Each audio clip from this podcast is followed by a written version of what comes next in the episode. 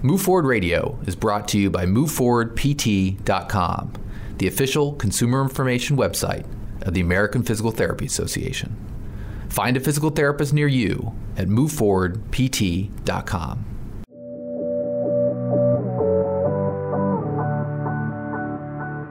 You're listening to Move Forward Radio, a podcast featuring interviews with physical therapists and other healthcare experts with advice on how you can move forward.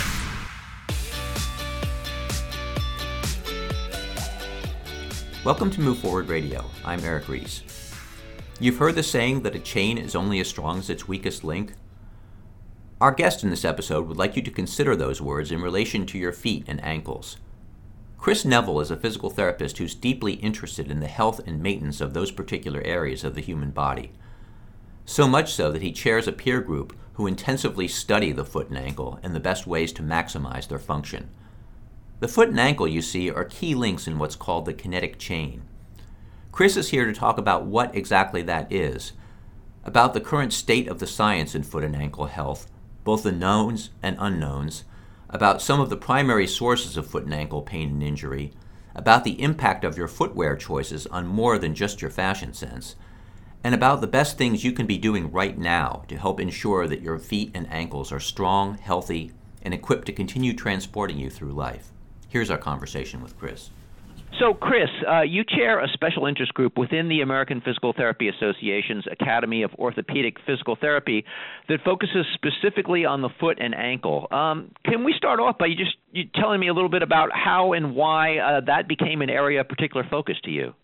Well, me personally, and then also FASIG in general, I can share that FASIG actually has about a almost uh, 25 year history now of orthopedic physical therapists that um, had a keen interest in foot and ankle care themselves and so wanted to increase both their own uh, networking, knowledge, research um, in that topic, and so so FASIG was formed as a foot and ankle special interest group um, in the Orthopedic uh, Academy about 25 years ago, and I am the current president, so just about five years now. And I found my way to to FASIG because of mostly my research work that related to foot and ankle mechanics. So I'm interested in the biomechanics of how our foot moves and the impact of our foot on proximal joints, obviously related to gait and walking and other activities where did that come from? I mean, did you did you have uh, uh, physical issues when you were growing up, or injuries, or anything that kind of led you in that direction? You know, I'm not sure that's it. I think it's more of a uh, scientific error. It, it, it, what was dri- driving it was actually more scientific. So, so I was a physical therapist, worked as a physical therapist, worked a lot on gait retraining and um, and walking and returning people to walking following neurological accidents, strokes, uh, traumatic brain injuries, things like that. And then found my way into a PhD program in biomechanics. Um, actually, initially started looking at some knee mechanics, um, but the foot and ankle is is is novel, right? In the past, you know, 10, 15 years, there's been somewhat of an explosion of our ability to better understand foot and ankle joint mechanics. And and so it wasn't well understood it wasn't well modeled um, and that's improving. And so that's kind of what drew me in and um, and the rest is history, I guess, right? right. Well, and we're, and we're going to talk about that, uh, sort of where where all that uh, that recent interest uh, comes in. Uh, there, there's an old mm-hmm. saying that the uh, uh, that a chain is only as strong as its weakest link. Um, in the human body, there's an analogous uh, concept of interconnection called the kinetic chain. Can you explain uh, for our audience what the kinetic chain is and what comprises its upper and lower components? I understand there are two different components of that. Yeah, I, I like the analogy. It's it's it's interesting, and I think it does apply. Um, so first, I guess, and maybe this will be a bit uh, academic, but I do this for my students as well, and I think it help, it's helpful just to give some context. Is so the the the area of of study um, that we refer to as biomechanics is actually split into a couple of different areas of unique uh, study. Mm-hmm. One of them is kinematics, and kinematics relates to movement, right? So joint movement or body movement or things like that. Anything that moves that we can see moving. Kinetics, so, that, so that's the term kinematics. The term kinetics refers to forces, right? So it refers mm-hmm. to what's interesting about them is they're they're things you can't see, right? They're usually forces that are due to any type of of thing. We usually think of muscle forces or joint forces or things like that. So when two bones touch each other, um, you have joint impact forces. When our muscles contract, they produce forces. Our ligaments pull on things, that's forces.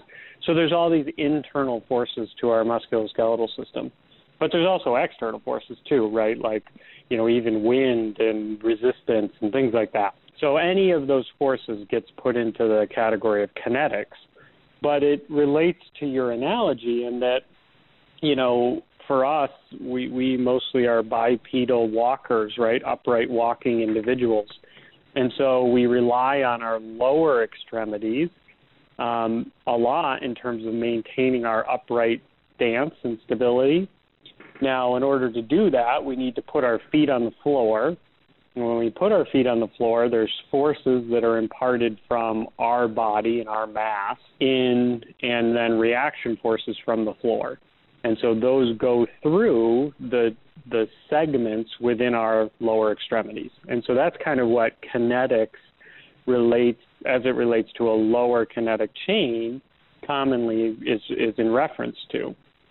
And so it's it's forces that come up through our feet, right, or reaction forces that come up through our feet, connect to our knees, and then from our knees up to our hip, and then maybe even from our hip up into our upper bodies. So, so while while it's not uh, germane to our discussion today, I, I understand there, there's also an upper kinetic chain. What is what does that consist of, Chris? Well, I think you'd probably hear the idea of a lower kinetic chain and upper kinetic chain just related to both sort of legs versus arms or okay. arms and trunk, essentially. So, really, the lower kinetic chain we refer to more in our mobility of walking and running and things like that, while maybe the upper kinetic chain might be related to reaching or grasping or holding things. And these are, you know, germane to different maybe patient populations as well as athletes or activities or things like that. We right. might think of uh, a wheelchair bound individual who has a spinal cord injury. Well, they're very dependent on their upper kinetic chain to use their arms to propel themselves, as an example. Right. Well, um, some some of our listeners might be familiar, might have heard the terms closed chain and open chain uh, related to body movements. Uh, what do those yeah. terms mean?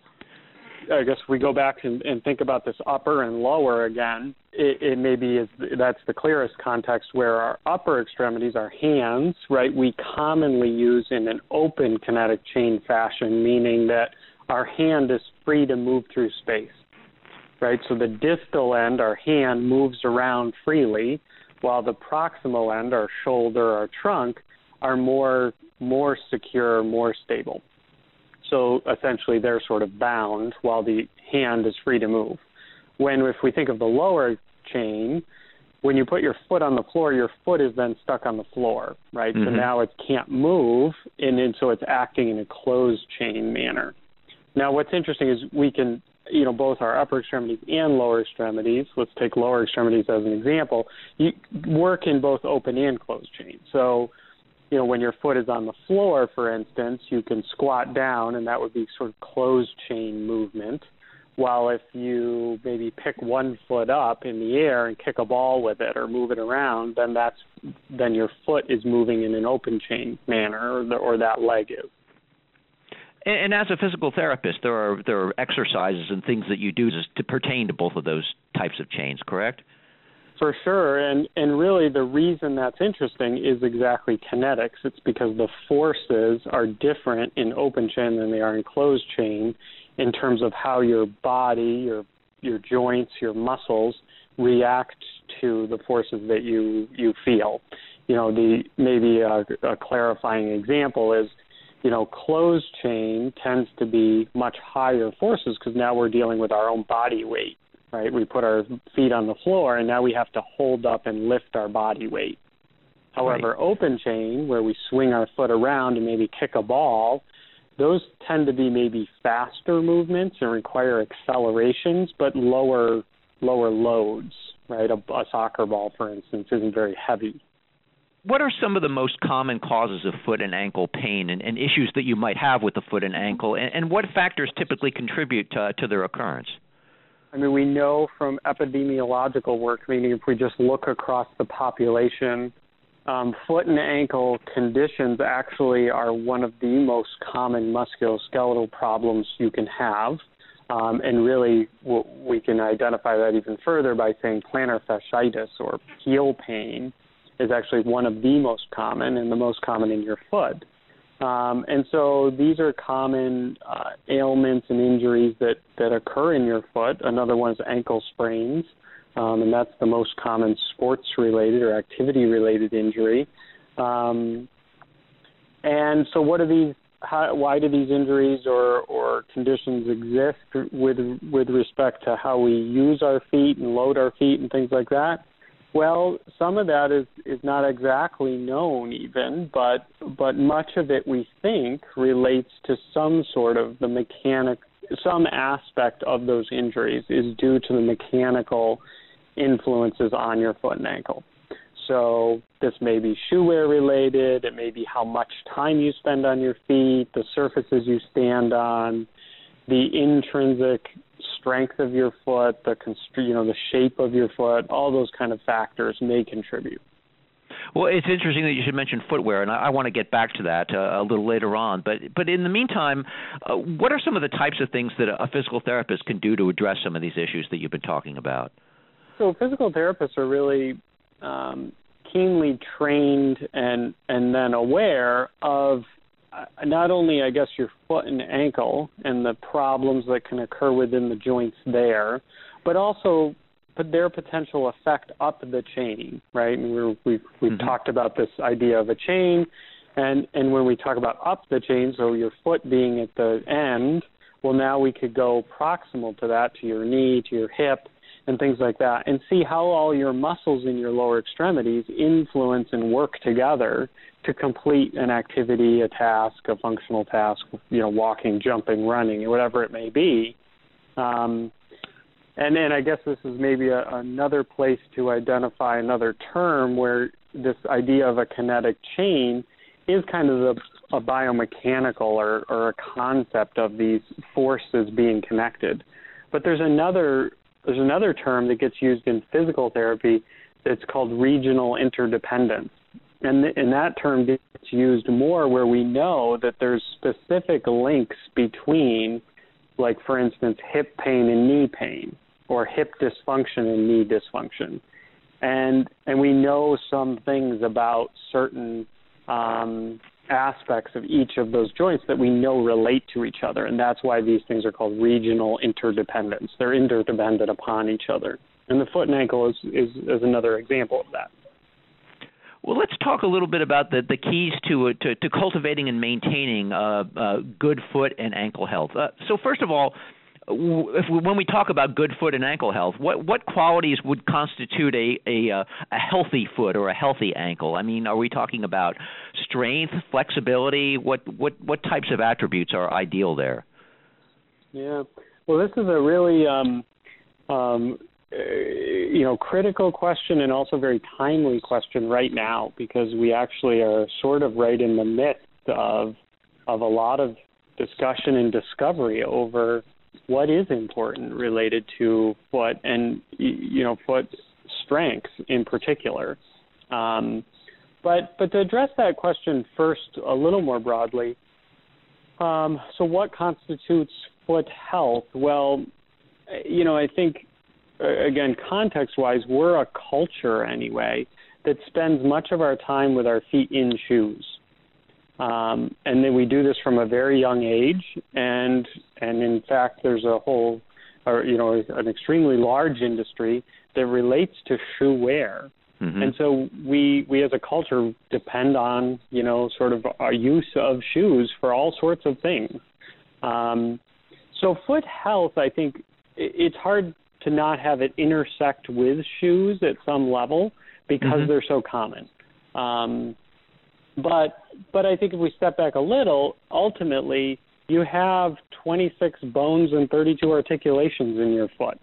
So foot health at, at a sort of basic level means that all those joints and all the muscles that that are used to control those joints have to be functioning in a fairly normal fashion. Now, one of the the challenges and and excite you know things that's exciting about the foot and ankle is that because there is so much complexity, we don't exactly know what normal looks like either. so um, I, I do, you know, here's an example. I, I line our students up in many in many times in a class and say, you know, can you line yourselves up from from having a low medial longitudinal arch, so the inside of your foot, if the inside of your foot looks kind of flat versus if it's really high. And this mm-hmm. is, um, you know, and maybe some people have recognized their own feet uh, in shape, and maybe it's different than someone else's foot that they've seen. Maybe their footprint in the sand looks a little different. Mm-hmm. Um, but you can essentially line people up from low arch to high arch. Now, what's kind of unique about that is that there's actually not much data to suggest that there's any predictive injury risk for anybody, whether you have a low arch or a high arch or anything like that. They're all normal. Um, outside of the very, very extremes, there are some very extreme low arches and high arches that do predispose you to certain injuries. But overall, the shape of your foot, right, can be lots of different uh, variations of what really is all normal. Um, so the the foot and ankle can be interesting and challenging for that reason. Is that it's we don't you know there's lots of heterogeneity to normal, um, but it's it, you know we sh- we should still go back and say that all those joints and muscles that function within your foot um, and ankle we know they should be functioning normally and without pain. So there's various you know conditions and things that can change that to where the joints don't move pain free um, or you don't have the muscle control to move your foot well. Um, and we could think of arthritic changes that may occur in certain joints. We can think of muscle diseases that create um, changes in the way in which you can move your foot.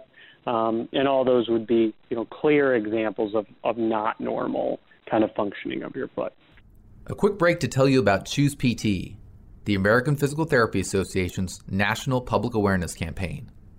America is currently in the grips of an opioid epidemic. In some situations, dosed appropriately, prescription opioids are an appropriate part of medical treatment. But opioids only mask the sensation of pain, and opioid risks include depression, overdose, addiction, and withdrawal. The Centers for Disease Control and Prevention is urging healthcare providers to reduce the use of opioids in favor of safer alternatives like physical therapy for treating pain. Learn how a physical therapist can help you at moveforwardpt.com slash choosept.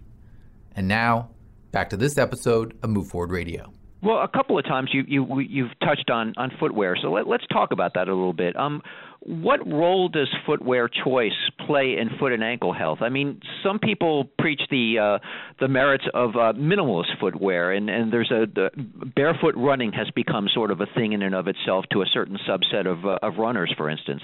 Uh, in an ideal world, Chris, uh, is there is there any uh, sort of conception at this point? What's what's natural for feet and ankles? I mean, is is minimalist the best way to go if and if and when possible in terms of footwear? Yeah, I mean, and again, these are interesting questions that we we are just beginning to really get clearer answers for or understanding of. Mm-hmm. Um, for sure, um, there is uh, the group out of Harvard and Dr. Irene Davis that have promoted just the influence of barefoot running and what that does and what changes occur when you do that. And these are reasonable and interesting topics and, and observations that we see in data. We know that as a culture, and I mentioned before, we sort of spend a lot of time in footwear. And some of that footwear has, and I think we do know, has an influence on your foot, right? And especially mm-hmm. long term. So, you know, and again, the examples would be like high heels or shoes with really narrow or small toe boxes, meaning the front of it, um, the front of your shoe, if your toes don't fit in it, well, that's going to over time influence the position and the, the the function of your toes, for example. And the same thing occurs with your heel if you're if you wear high heels a lot. What the the, the shoe wear does in terms of influencing the function of your foot is something that we continue to sort of try to understand. Now, we do know that taking your feet out of shoes does have the potential to require you to use muscles, right? The muscles that control all these joints in your foot differently. Mm-hmm. Now, that being said, differently, we don't have a full understanding of, of what that means yet, right? So in some cases, it may have negative consequences, and and really the um, the influence of the sort of trend for barefoot running and minimalist shoes has actually created lots of injuries too. Mm-hmm. And so, um, you know, so it's not it, it's not uncommon for physical therapists to actually be fairly well aware of sort of negative influences of of barefoot running and things like mm-hmm. that. But it also may have some positive influences on strength and and controlling your foot. So, uh, from everything you've said, it, it does sound like there are a lot of uh, a lot of unknowns and a lot of things that are still being explored and, and examined at, at, this point. So, in terms of exercise and physical activity, what what types of things can and should individuals do to cultivate foot and ankle health in terms of what's known now, and also to minimize the risk of experiencing pain in the short term and, and longer standing issues down the road? Yeah, I would say so. I mean, again, there is lots being learned. There's lots we don't understand, and there's lots that we do understand. That's that's making managing and treating the foot and ankle sort of exciting. I think there are a few key things. One, I would say dorsiflexion range of motion. So what is that? That's your ability to pick your foot up, like the toe, you the front mm-hmm. of your foot, your toes up towards your leg. So that's referred to so lifting your foot up, like if it's sitting on the floor, if you lift your toes up and leave your heel on the floor, that's referred to as dorsiflexion. And if you point your toes down and lift your heel up, that's referred to as plantar flexion. We know that limited dorsiflexion, a limited range of motion to move into dorsiflexion, seems to be linked across actually a number of conditions, whether this is plantar fasciitis, Achilles tendinopathy. Um, so and, and why this is, we don't exactly know, but we do know that limited range of motion at your ankle does seem to, to be a risk factor related to certain injuries. So, um, so maintaining ankle range of motion may be very important. Also, very important as we age, that we maintain this range of motion for reasons of even decreasing our risk for falls and balance improvements and things like that. So that's one thing. And then, uh, sort of on the other side is, is strength. And I think ankle strength, right, our ability to lift ourselves up on our toes. So, can you do a heel rise or lift yourself up on your toes when standing up? Is is a measure of strength in the calf muscles or the muscles in the, in your lower leg. But these muscles interact with your foot, and you really need foot strength in order for these muscles to to be maintained as well. And so that that task, rising up onto your toes, um, is, is somewhat of a good uh, both exercise as well as an assessment of just how your lower limb, your leg, and your foot really functions from a strength standpoint. So, are a couple of takeaways from what, what you're saying that uh, that uh, a physical therapist or, or some other professional should perhaps uh, ideally assess the manner in which someone walks, and also should people be taking into consideration the kind of shoe that they wear? I mean, yes, I think both of those things probably are relevant, and I would imagine, you know, nearly every physical therapist as well as other medical professionals, usually have some role in assessing those things. Um, whether they influence the specific, you know, condition or ailment or pain that you have is is maybe something that needs, you know, that could be looked at. But but it's very possible that it does, and and so those should be assessed. I imagine you would probably self-describe as as, as somewhat of a, a, foot and ankle uh, uh, a nerd, if you will. I mean, you the, the, you you do you do find this kind of stuff exciting. So I I wanted to ask you: is, is there one particular bad habit or abuse of the foot and or ankle that you see happening repeatedly, maybe even trending in society that kind of really frustrates you, and that you wish that you could like take people aside and say like, don't do that or do this differently? I guess I would pose it sort of two different ways and and then we've talked about both of them. I suppose one of them is footwear, right? That and there's really lots of trends in footwear, and they are mm-hmm. perhaps trends, and they do come and go, and um, and and without any particular trend, like for instance, even minimalist footwear. I mean, there's lots of benefits to it. I think it's actually a really good trend. We're going to learn a lot from it, and and so that's interesting. Now, you know, sort of uh, totally on the other side, there's there's trends for really big cushiony shoes too, right? So and those are kind of interesting. So so I think all these trends are are are helpful and and interesting to think about. But I think there is something also to um, you know, we are a society and a culture that spends a lot of time in shoes, right? And we a lot of time and a lot of focus on shoes.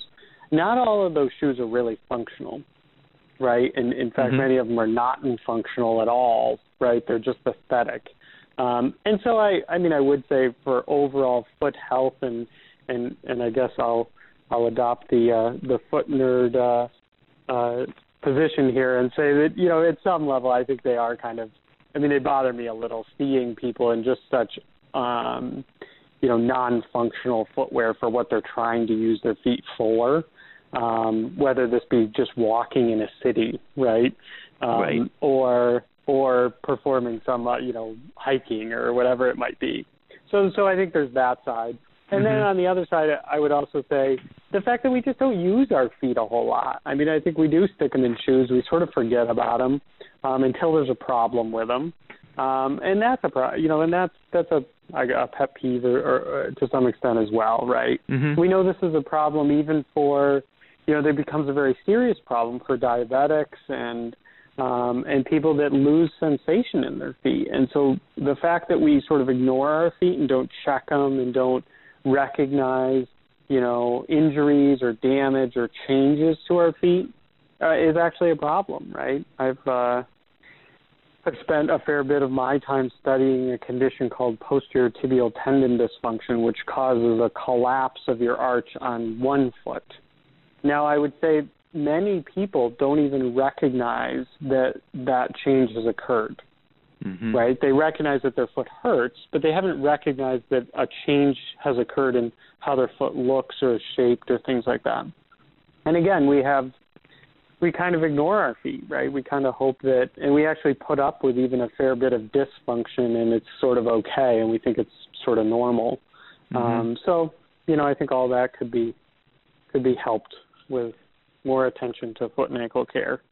Well, well, perhaps this isn't exactly what you meant when you when you talked about that we ignore our feet or or we, or we don't we don't use them in in a sense. But uh, but I had this brought to mind something that I meant to ask you earlier. And the the the flip side of exercise and physical activity is that many Americans lead lifestyles that are that are frankly far too sedentary. I mean, overweight and obesity uh, is a major issue in this country. Um, in what ways do inactivity and and perhaps being overweight or, or, or needing to to lose some weight contribute to foot and ankle problems?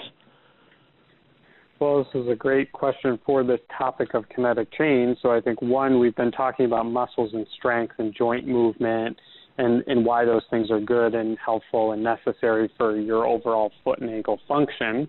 So one, being too sedentary, not moving around enough, probably predispose, you know, creates problems such as weakness and losses of range of motion and things like that. Sticking your feet in shoes that are not ideal or too confining or too rigid or things like that may contribute as well. Um, and then on the other side, or, or, or uh, as a similar point, we've been talking about the kinetic chain. So sedentary lifestyles that increase your body mass um, they create more force, right? So now we have larger mass and we have to carry that mass around and we have to move that mass around. And so that mass gets distributed across the joints of our lower extremity, right? So, and then we we know this is a contributing factor to why we have hip replacements and knee replacements and now ankle replacements, which are increasing at like 300% a year. So, um, so we know that these, you know, these loads across our joints are are significant and have an effect. Ankle replacements, that's a new one on me. Yes, it's a growing trend. It started some 10 years ago, sort of faltered a bit, and you didn't hear about them as much, and now are making a drastic resurgence. And I would say, um, if you haven't heard about them, you will likely hear about them shortly because they are, as I said, uh, you, depending on regions of the country and things like that. I mean, obviously these require um, orthopedic foot and ankle fellowship trained surgeons that usually perform these kind of surgeries, but um, but in in the areas where they're being performed, they're increasing in numbers at a pretty astronomical rate, actually. Well, Chris, if if you could give people listening to this podcast just just one piece of uh, a, simple advice, something that they could start doing today that would uh, that would improve the outlook for their their foot and ankle, uh, what would that be? what I'd like to say, although I, I recognize the limitation of sort of prescribing exercise over a podcast, but um, but ideally, I mean, we should exercise our feet, right? Just like we maybe should exercise other things or do exercise many of our other joints. So your foot and ankle, you should move around, right? There are exercises you can do. We sort of talked about one earlier, where it's sort of rising up and down onto your toes, lifting your heels up that's an example. There's exercises you can do in your feet as well. Um, your foot really is constructed with lots of muscles and, and all these joints, and these these function very similar to your hand. Um, so we think of like how functional our hand is to pick things up and move things and manipulate objects, and yet we've lost much of that ability in our foot, but not because it's not there, but because we just don't use it. And so um, you know, mostly I think the simple answer is staying active, staying mm-hmm. active, moving your foot and ankle around. Um, you know, whether that be walking um, or other forms of exercise are good too. But also making sure you just kind of, you know, continue to move your toes and your feet out, maybe even outside of shoes, if there's no other reason that, you know, there's a risk to be outside of shoes. Mm-hmm. So I only mm-hmm. say that. I mean, there are some conditions, diabetes, other conditions that you lose sensation in your feet, where we do have to be a little concerned about being barefoot or being outside of a shoe. Remember, shoes were originally used and designed to protect our feet, and they do serve that purpose. But but again, as, as you you seem to have said earlier, just uh, just simple things like like walking and and and being physically active can can be beneficial. Mm-hmm yeah, I think we're going to learn more and more, and have already, and it, I think it will continue. That you know, our, the strength within our foot, the strength in our ankle, the joint motion around both our foot and our ankle, probably contribute, maybe rather significantly, to our overall functional ability and health. If we put health in the context of, you know, maybe as we get older to prevent falls um, for younger individuals just to make sure they maintain pain free function of their foot and ankle, all those kind of things. Chris Neville, thank you so much for speaking with us on Move Forward Radio. We really have appreciated your addressing us today. Oh, it's been my pleasure. Uh, anytime we can get the, the opportunity to talk foot and ankle and get the word out is a, is a good thing for everyone, I think.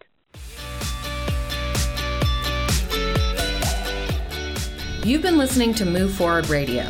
Insight from our guests is for informational purposes only and should not be used as a substitute for individual treatment by a medical professional. Subscribe to our podcast on iTunes or find previous episodes at moveforwardpt.com.